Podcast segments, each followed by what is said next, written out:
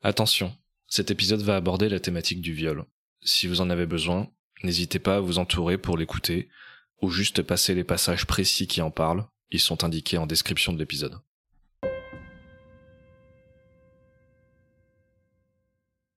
Bonjour, je m'appelle Michael, et vous écoutez Rencontre du premier type.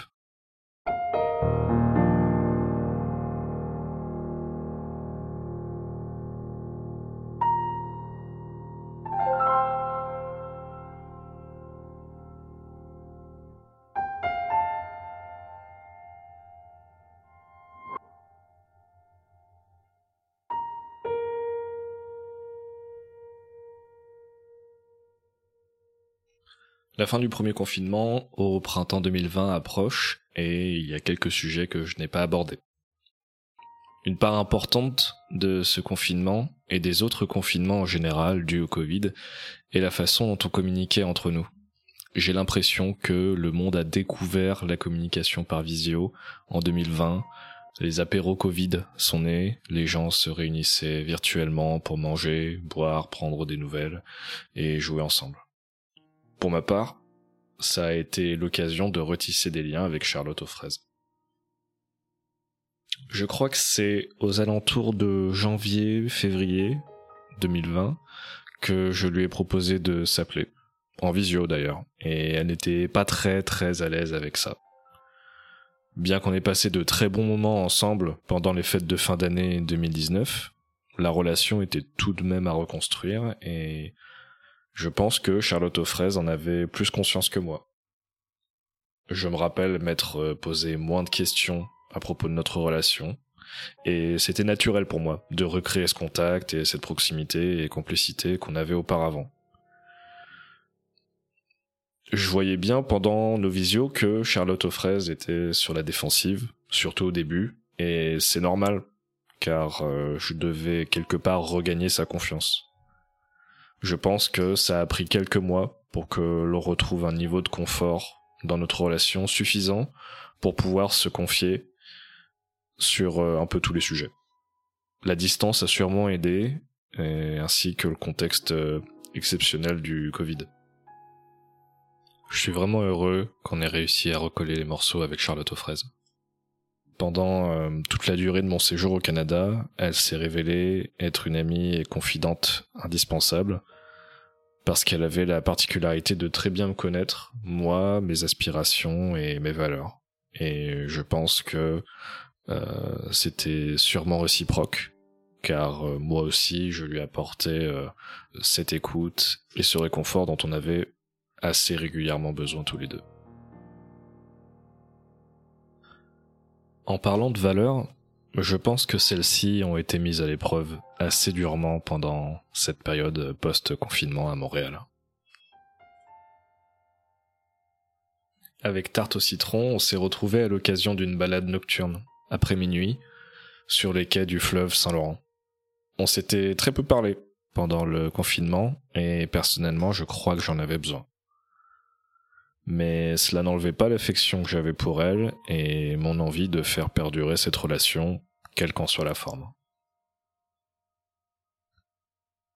Je me rappelle qu'on s'est raconté nos petites vies et comment on vivait ce confinement. Pour moi qui étais très peu sorti de chez moi pendant la période, reprofiter de la ville à l'occasion de cette balade, c'était une grosse bouffée d'air frais. Et c'était aussi très raccord avec les sorties en plein air que l'on faisait régulièrement avec Tarte au citron, elle qui aimait tant découvrir tous les recoins de la ville. Elle m'a dit pendant cette balade qu'elle avait trouvé un nouveau mec, et il me semble que cela m'avait surpris. Je ne crois pas spécialement que mon ego avait été euh, piqué, mais j'étais étonné que l'on puisse trouver un nouveau partenaire pendant une période si singulière. Peut-être que j'étais un peu naïf aussi.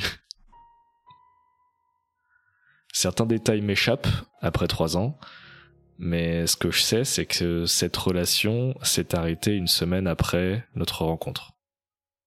La relation avec ce nouveau mec. Je pense que Tarte au citron comme moi n'avions pas perdu la tendresse et les sentiments que nous avions l'un pour l'autre. Donc assez naturellement, on s'est remis ensemble et notre relation a trouvé un nouveau souffle. Cette fois-ci, il y avait plus de communication et un peu moins de non-dits sur nos envies respectives. Les miennes n'avaient pas changé. Je voulais toujours passer du bon temps et partager des moments d'intimité et de découverte avec euh, une partenaire. J'avais la naïveté de penser que cela pouvait se faire sans attache des deux côtés, dans le sens où chacun pouvait garder son indépendance. Si pour moi c'était possible, je ne crois pas que c'était euh, le cas pour euh, Tarte au citron.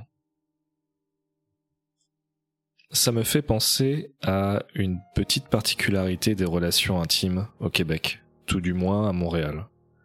Dans la culture locale, rentrer dans une relation sérieuse avec quelqu'un, se mettre en couple, entre guillemets, ça n'arrive qu'après une période assez longue de plusieurs mois que l'on appelle fréquentation. Dans la pratique, vous fréquentez et êtes intime avec quelqu'un pendant 4, 6, 8 mois ou plus. Et il n'y a pas d'exclusivité. Et seulement lorsque les deux personnes se sentent à l'aise, elles décident de se mettre en couple. En France, cette officialisation d'une relation de couple se ferait beaucoup plus rapidement, et j'y vois beaucoup d'inconvénients. Le premier inconvénient est la tendance à se donner rapidement à quelqu'un que l'on connaît depuis très peu. C'est selon moi une prise de risque qui peut souvent amener à de grosses désillusions, pour peu qu'un des partenaires soit en décalage au niveau des attentes de la relation. Vous me direz, il suffit juste de parler et d'expliciter les envies dès le début de la relation. Mais je pense que tout le monde sait que ce n'est pas toujours si simple, et que parfois de manière inconsciente ou consciente, on peut se mentir à soi-même, on peut mentir à l'autre, et on peut choisir de n'entendre que ce que l'on a envie d'entendre. Ou tout simplement, on ne sait juste pas vraiment ce que l'on veut. Imaginez qu'une relation soit un livre écrit par deux personnes. En France, ces deux personnes qui se connaissent peu écrivent quasi directement les péripéties de l'histoire, voire la quatrième de couverture, en sautant l'incipit et l'introduction des personnages. Au Québec, les deux personnes écriraient l'équivalent du premier Seigneur des Anneaux ensemble, en guise d'introduction. C'est-à-dire qu'ils prendraient le temps de se rencontrer et d'apprendre à se connaître avant de s'engager et prendre de vrais risques. Le second inconvénient, c'est l'image que l'on donne à la relation au regard des autres. Vous me direz, on s'en fiche du regard des autres, ta relation ne les regarde pas.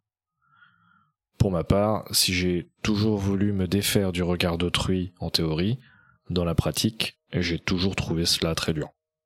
Mais mon propre regard est souvent plus dur à supporter. Officialiser rapidement une relation de couple implique que les partenaires, comme les personnes externes à la relation, associent l'imagerie du couple à cette relation bon nombre d'attentes souvent implicites et issues de notre culture se mettent en place, ce qui peut créer de la dissonance cognitive chez un peu tout le monde. On est en couple, donc je dois être présent à tout moment pour l'autre.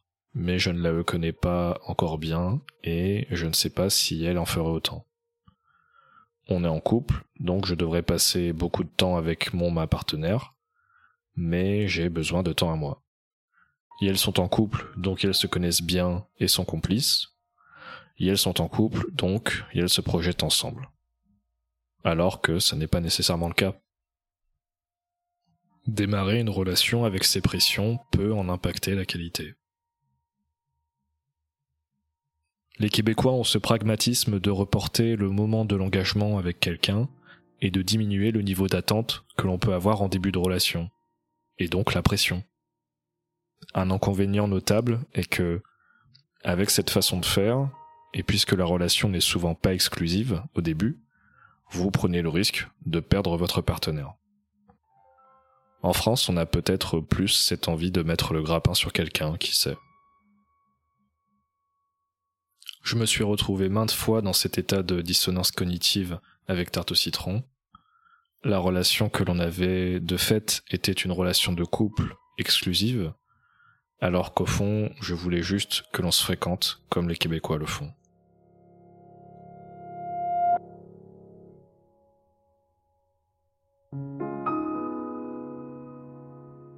Notre relation a basculé lorsqu'un soir, elle s'est confiée à moi à propos d'un trauma qu'elle a vécu. Les faits que je vais vous raconter sont graves et sont l'une des principales raisons pour lesquelles je fais ce podcast. J'ai conscience de n'être qu'un mec blanc, cis, hétéro, que je suis pas forcément bien placé pour relater de faits d'agression, mais la place que j'ai dans cette histoire me fait croire que c'est important d'en parler et de parler de mes ressentis et de mes émotions. Ce témoignage est d'abord le mien, néanmoins il se fait tout de même avec l'accord de Tarte au citron. Nous revenions d'une randonnée dans un parc national avec des amis et on discutait chez elle. À cette période, en juillet 2020, une vague de dénonciations d'agressions sexuelles prenait de l'ampleur au Québec. Elle visait principalement des personnalités publiques, des artistes, des politiques. C'était l'équivalent de MeToo ou euh, Balance ton port. Beaucoup de sites web de dénonciation se sont créés et des comptes sur les réseaux sociaux permettaient anonymement de témoigner sur ces agressions. Avec Tarte au citron, on parlait de témoignages que l'on lisait justement sur Instagram, et certaines situations décrites semblaient la rendre confuse. C'était des actes d'agression sexuelle dans un contexte de relation de couple. Elle me posait des questions pour, euh, pour définir si telle ou telle action relevait du viol ou non. Et je répondais par l'affirmative à toutes ces questions. C'est là euh, qu'elle m'a dit ça m'est arrivé. Là, le temps s'est arrêté euh, l'espace de quelques secondes.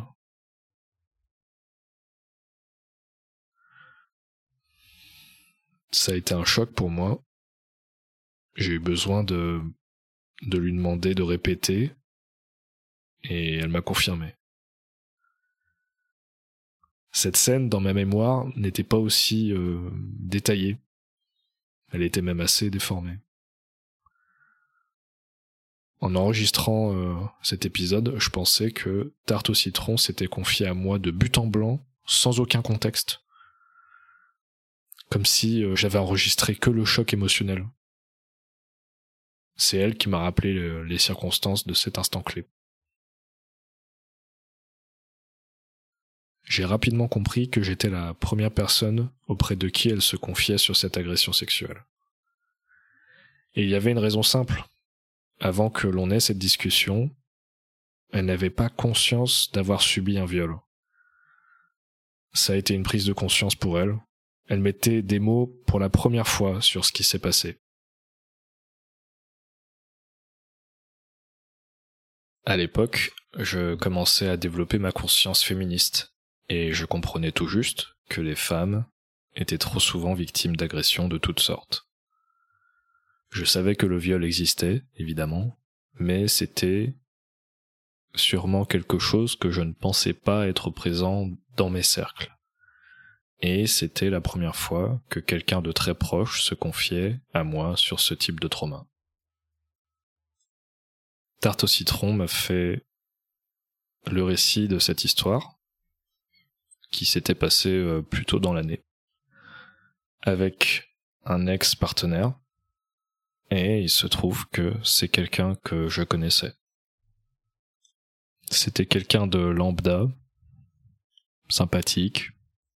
Ça pourrait être toi, ça pourrait être euh, moi. C'était pas euh, un ou une détraquée. Il y a rien chez cette personne qui euh, la euh, prédisposait euh, à ce type d'acte. Pas de maladie psychologique ou, ou d'antécédents psychiatriques ou quoi que ce soit. Imaginez que c'était un ou une de vos amis. en écoutant le récit que Tarte au citron m'a fait, pour moi, il n'y avait aucun doute. C'était absolument un viol.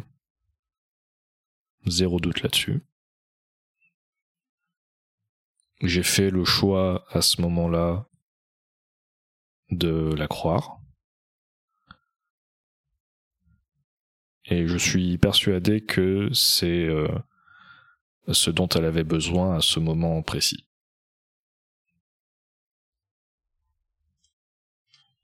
Mon intimité avec Tarte citron m'a immédiatement propulsé euh, en tant que euh, aidant principal auprès euh, auprès d'elle et je l'ai vu passer à travers plusieurs phases. L'agression datait de plusieurs mois déjà, mais euh, elle ne s'était pas encore confrontée à ce trauma. Je l'ai vu ressentir de la colère, de la tristesse, un sentiment de dépression, beaucoup, euh, beaucoup, beaucoup d'émotions euh, différentes pour elle qui est déjà assez, assez sensible. Je me rappelle aussi qu'elle est passée pendant un certain moment par une phase de culpabilité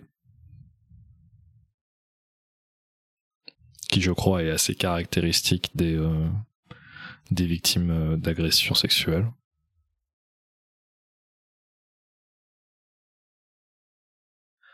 Comme je vous le disais, c'était quelque chose de hum, très nouveau pour moi. J'ai jamais été euh, la personne euh, ressource auprès d'une victime d'agression. Et moi, je me suis mis en ordre de marche, entre guillemets dans le sens où j'ai assez rapidement pris plusieurs choses en main. La première, c'était d'abreuver littéralement euh, tarte au citron de, bah, de ressources, que ce soit aussi bien euh, légal, juridique, que euh, en termes d'accompagnement psychologique. J'en ai fait vraiment beaucoup. Je me rappelle avoir contacté des associations d'aide aux victimes. Et, euh, et au téléphone, on me disait que c'était euh, une bonne chose d'appeler. Les personnes étaient très à l'écoute. mais que l'initiative de de ce processus d'accompagnement devait être euh, faite par euh, la victime, évidemment. Et moi, j'espérais que Tarte Citron, me voyant prendre ces différentes initiatives, euh, serait euh, serait inspiré par ça et aurait envie de de reproduire euh, la même chose pour pour s'aider. Mais bon, c'était pas la bonne la bonne méthode.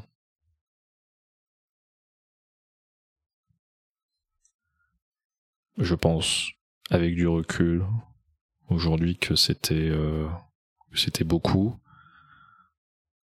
Que c'était beaucoup pour elle dans le sens trop de beaucoup. Et que euh, elle ne m'en avait pas forcément fait la demande explicite. Et je pense euh, lui avoir un peu trop essayé de lui forcer la main sur euh, euh sur certaines euh, sur certaines choses. À savoir se faire se faire aider. Surtout surtout sur le plan psychologique. Et et que peut-être j'ai pas été suffisamment à l'écoute de son de son propre rythme. Je pense que j'ai été très à l'écoute tout court en général et très disponible parce que notre relation a pris une une toute autre une toute autre direction. Mais moi qui ai déjà un peu le symptôme du sauveur, que j'avais déjà avec elle, je pense, à cause de son histoire euh, particulière, bah, je me suis dit euh, évidemment qu'il fallait que, que je l'aide. D'autant plus que l'expatriation, pour elle comme pour moi, m'a donné l'impression que j'étais un peu la seule personne à pouvoir lui venir en aide. Ce qui, moi, m'a rajouté une pression euh, supplémentaire. Mais je vais y revenir tout de suite. Si jamais vous voulez des ressources à ce, à ce sujet, des rôles de victime et de sauveur, je vous euh, conseille de vous intéresser au triangle de Cartman, qui parle de ces rôles euh, psychologiques que l'on prend dans les relations et selon cette euh, théorie le rôle euh, de de la victime et des et du sauveur sont intrinsèquement liés et le sauveur va très souvent imposer une aide qui n'est pas forcément souhaitée et va faire malheureusement souvent culpabiliser la victime, euh, voyant euh, qu'elle n'est pas forcément euh, capable de d'être au niveau des attentes et de ou juste d'accepter l'aide. Ce qui est complètement contre-intuitif. Une autre chose que j'ai fait dans mon ordre de marche, c'était de prévenir les personnes euh, en contact avec le supposé agresseur. Et euh, ça, c'était euh, c'est quelque chose qui m'est venu à l'idée assez assez rapidement, dans le sens où je me suis dit qu'il fallait qu'il fallait protéger d'autres d'autres victimes potentielles. À l'époque, ça, je l'avais fait avec euh, l'accord de, euh, de tarte au citron que j'anonymisais déjà. Je vais pas rentrer euh, plus en détail à ce à ce niveau-là, mais j'ai prévenu j'ai prévenu les gens, j'ai pas nommé qui que ce soit, mais j'ai fait en sorte que les connaissances que l'on avait en commun avec cette personne euh, prennent euh, leurs précautions, voire leur distance. Il y avait aussi le risque pour moi, à cette époque comme maintenant, que euh, l'on me m'accuse de diffamation. Évidemment, ce n'était pas le but. Je n'avais nommé personne précisément et et je ne souhaite toujours pas le faire maintenant spécialement. C'est pas à moi de le faire. Néanmoins, avertir et essayer de prévenir d'autres victimes potentielles euh, a aussi été pour moi euh, synonyme euh, d'une peur assez présente la peur de me retrouver nez à nez avec le supposé agresseur. J'ai eu un réel sentiment d'insécurité et je m'imaginais potentiellement en allant voir Tarte au citron chez elle, voir cette personne en bas de en bas de son domicile. Ça n'est jamais arrivé, mais euh, voilà, l'appréhension, l'appréhension était là de de croiser, de croiser le supposé agresseur au détour, au coin d'une rue, quoi. Comme je vous le disais tout à l'heure, euh, j'ai eu un peu la sensation d'être euh, seul pour euh, accompagner Tarte au citron dans son trauma. Et moi, j'ai eu l'impression de fournir beaucoup, beaucoup d'efforts et, d'énergie pour faire en sorte qu'elle s'en sorte et qu'elle arrive à, à reprendre, euh, euh, j'allais dire le goût à la vie, mais c'est peut-être euh, c'est peut-être un peu exagéré, mais au moins reprendre le goût de sa vie à Montréal. Et autour, je sais qu'autour qu'autour d'elle, elle avait pas tant de pas tant de personnes que que que ça. Déjà à Montréal, mais aussi mais aussi en France. Autour d'elle, je n'ai pas eu la sensation que ses amis lui étaient d'un grand soutien. Une amie qu'on avait en commun, à qui elle a raconté son agression, lui a reproché de ne pas avoir porté plainte. Elle disait, si tu ne portes pas plainte, tu lui permets de faire d'autres victimes. je pense que vous, comprenez le, retournement de responsabilité ici. Mais euh, à y repenser, moi je suis pas sûr que je valais vraiment mieux en lui reprochant de ne pas consulter un psy. Tarte citron m'a aussi raconté une conversation avec son meilleur ami de l'époque, auprès de qui elle s'est confiée et à qui elle a raconté l'agression. Et, euh, et son meilleur ami n'y a pas cru.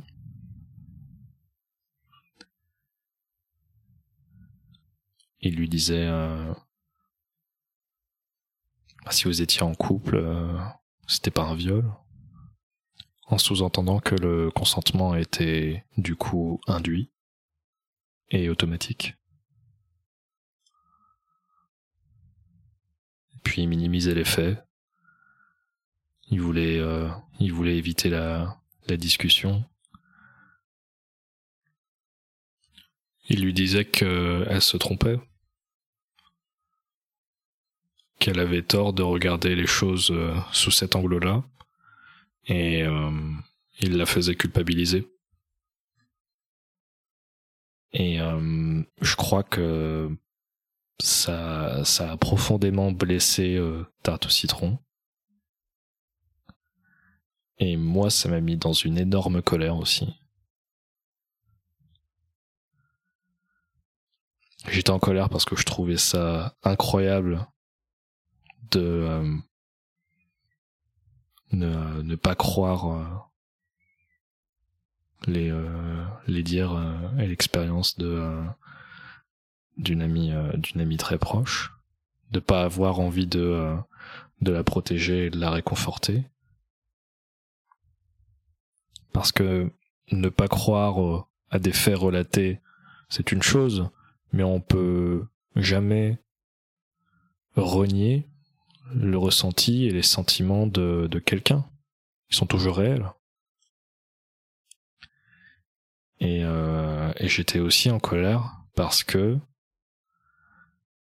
de mon point de vue, ça euh, réduisait un peu, même énormément, les efforts que je faisais pour qu'elle aille euh, consulter euh, un, psychologue ou une psychologue. À partir de, euh, à partir de ce moment-là, elle s'est dit, pour quelle raison j'irai voir quelqu'un que je ne connais pas, que ce soit les autorités ou ou une psychologue pour quelles raisons ces personnes-là me croiraient si mon meilleur ami lui-même ne le croit pas? Et euh, ça m'a vraiment, vraiment marqué comme histoire. Et je me rappelle derrière lui avoir envoyé euh, un message sur, euh, sur Facebook qu'il a probablement jamais lu, mais c'était juste une image avec un, petit résumé des, des choses à faire et à ne pas faire euh, avec une, euh, une victime d'agression sexuelle. évidemment, la première des choses à faire, c'est euh, croire la, victime. En parlant de cette expérience, j'ai peur qu'on me dise qu'en faisant un focus sur moi et, mes émotions, bah, je fasse de l'ombre à la victime. C'est vraiment pas le but. Évidemment, le but de cet épisode, c'est de rappeler l'importance du consentement, quel que soit le, type de partenaire que vous avez, euh, de rappeler que les agresseurs, euh, quels qu'ils ou elles soient, peuvent euh, être des personnes de votre entourage. C'est pas seulement des fous des détraqués. C'est euh, ça peut être euh, ça peut être n'importe qui, ça a peut-être même été vous sans que vous le sans que vous vous en rendiez compte. Euh, rappelez que le consentement existe même dans le couple, qu'il n'est pas induit, il n'est pas automatique. Il peut être donné puis retiré librement par par qui que ce soit, et ça c'est un indispensable de l'accepter mais aussi euh, sauter euh, de la tête que euh, le viol, cela ne concerne que des personnes irresponsables, que ça se passe dans un coin d'une ruelle sombre, machin. non, ça se passe ça se passe chez vous avec potentiellement avec votre partenaire dans votre dans votre dans votre lit que vous partagez ensemble pour vous donner euh, quelques chiffres sur les violences euh, au sein du couple. En 2021 en France, 122 femmes ont été tuées par leur partenaire ou ex-partenaire. 23 hommes ont été tués par leur partenaire ou ex-partenaire. 82% des morts au sein du couple sont donc des femmes. Euh, parmi les femmes tuées par leur conjoint, 35% ont été victimes de violences antérieures de la part de leurs compagnons. Par ailleurs, parmi les 22 femmes ayant tué leur partenaire, la moitié, soit 11 d'entre elles, avaient déjà été victimes de violences de la part de leur partenaire. En 2019, en moyenne, le nombre de femmes âgées de 18 à 75 ans qui, au cours d'une année, sont victimes de violences physiques et ou sexuelles commises par leur conjoint ou ex-conjoint est estimé à 213 000 femmes. L'auteur de ces violences est le mari, le concubin, le paxé, le petit ami ancien ou actuel, cohabitant ou non, 7 femmes victimes sur 10 déclarent avoir subi des faits répétés. 8 femmes victimes sur 10 déclarent avoir également été soumises à des atteintes psychologiques ou des agressions verbales. Et vis-à-vis des violences sexuelles précisément, en moyenne, le nombre de femmes âgées de 18 à 75 ans qui, au cours d'une année, euh, sont victimes de viols et ou de tentatives de viol est estimé à 94 000 femmes. De la même manière que pour les chiffres des violences euh, au sein du couple que j'ai présenté juste avant, il s'agit d'une estimation minimale. Dans 91% des cas, ces agressions ont été perpétrées par une personne connue de la victime. Dans 47% des cas, c'est le conjoint ou l'ex-conjoint qui est l'auteur des faits. Au regard de ces chiffres, il me semble presque évident que au sein de votre euh, entourage ou euh, dans votre réseau de connaissances, vous trouviez au moins une personne euh, qui euh, est victime ou qui a été victime de violences euh, physiques ou sexuelles au sein de son couple.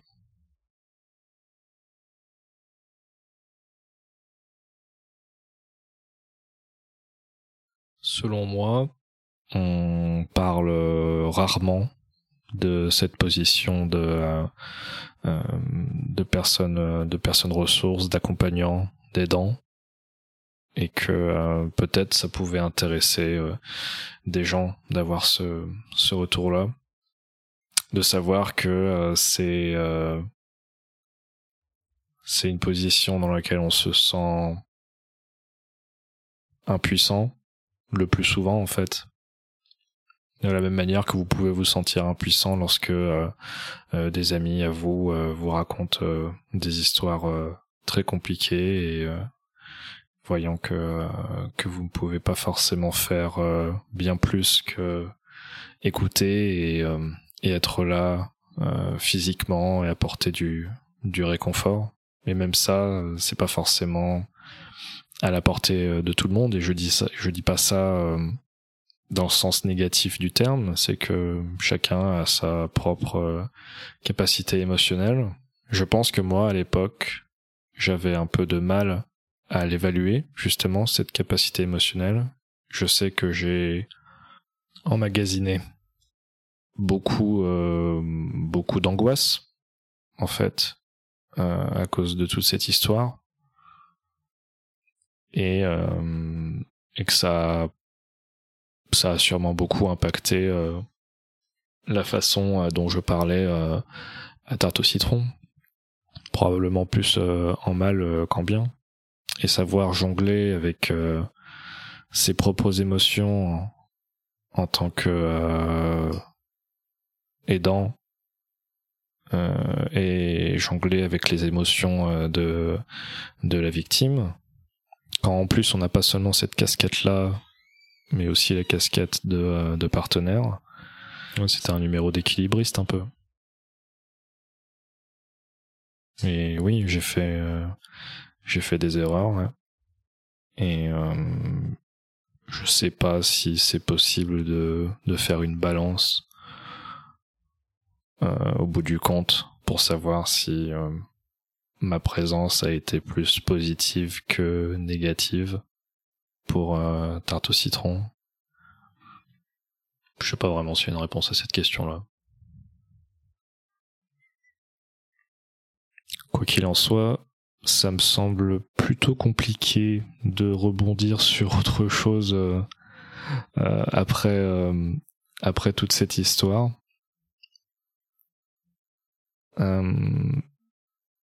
évidemment, la la réalisation de, de tarte au citron euh, concernant son, agression et comment euh, comment derrière euh, elle a revécu tout ça avec moi, ça a beaucoup impacté notre relation. Et je pense que ça a encore plus renforcé cette codépendance qu'elle avait vis-à-vis de, moi, en tout cas selon moi en apparence.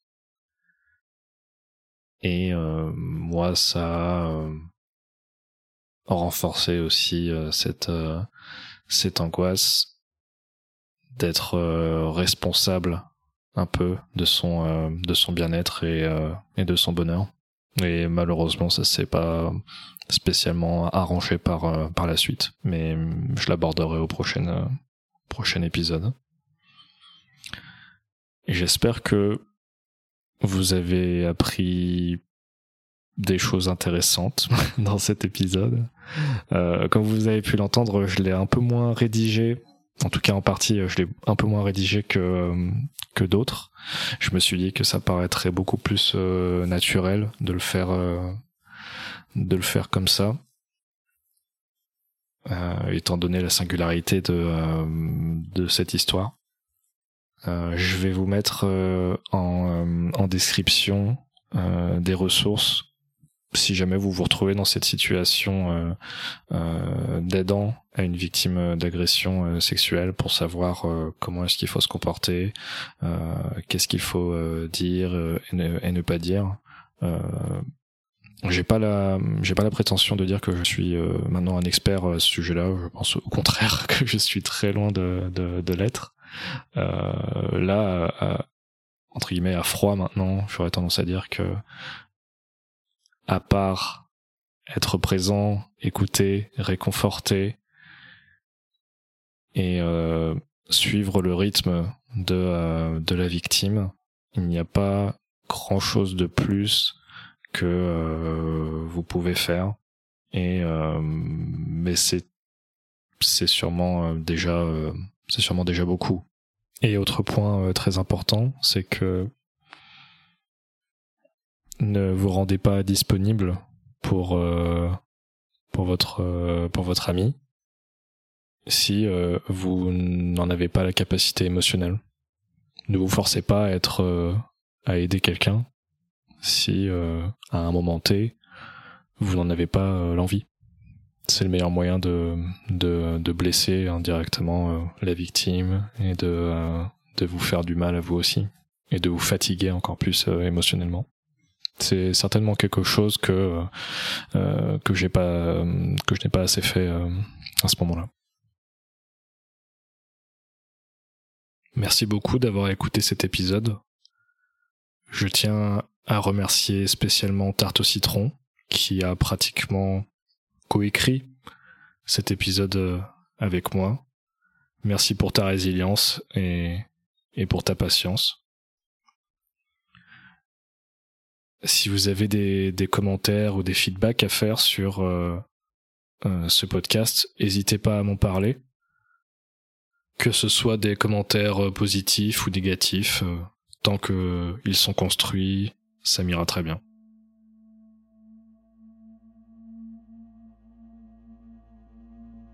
Je vais vous laisser là-dessus.